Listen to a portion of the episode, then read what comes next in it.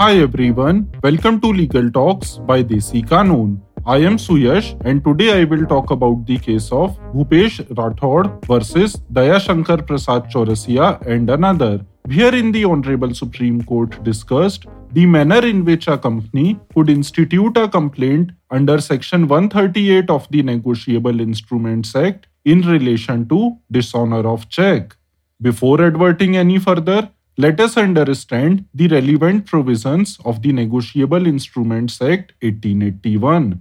A. Section 138 of the NI Act provides for the stipulations to be followed in case there is a dishonor of check that has been issued for the discharge of a legally enforceable debt or other such liability. B. Section 139 of the NI Act provides that unless the contrary is proved, it shall be presumed that the holder of the check received the check of the nature referred to in section 138 for the discharge of liability.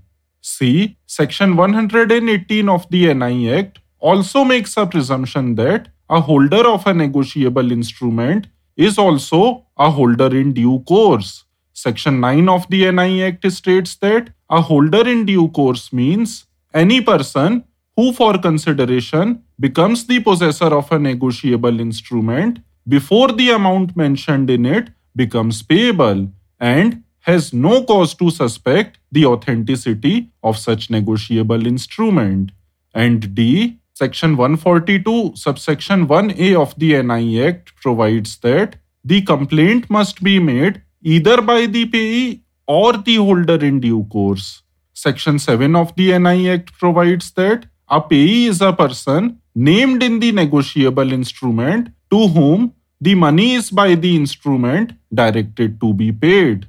In order to understand who could institute a complaint on behalf of a company under Section 138 of the NI Act, let us go through the pertinent observations by the court. Firstly, the court observed that if a complaint was made in the name of the company, it is necessary that a natural person represents such juristic person in the court and the court looks upon the natural person for all practical purposes. Secondly, the court noted that body corporates are de jure complainants while the human beings are de facto complainants to represent the former in the court proceedings.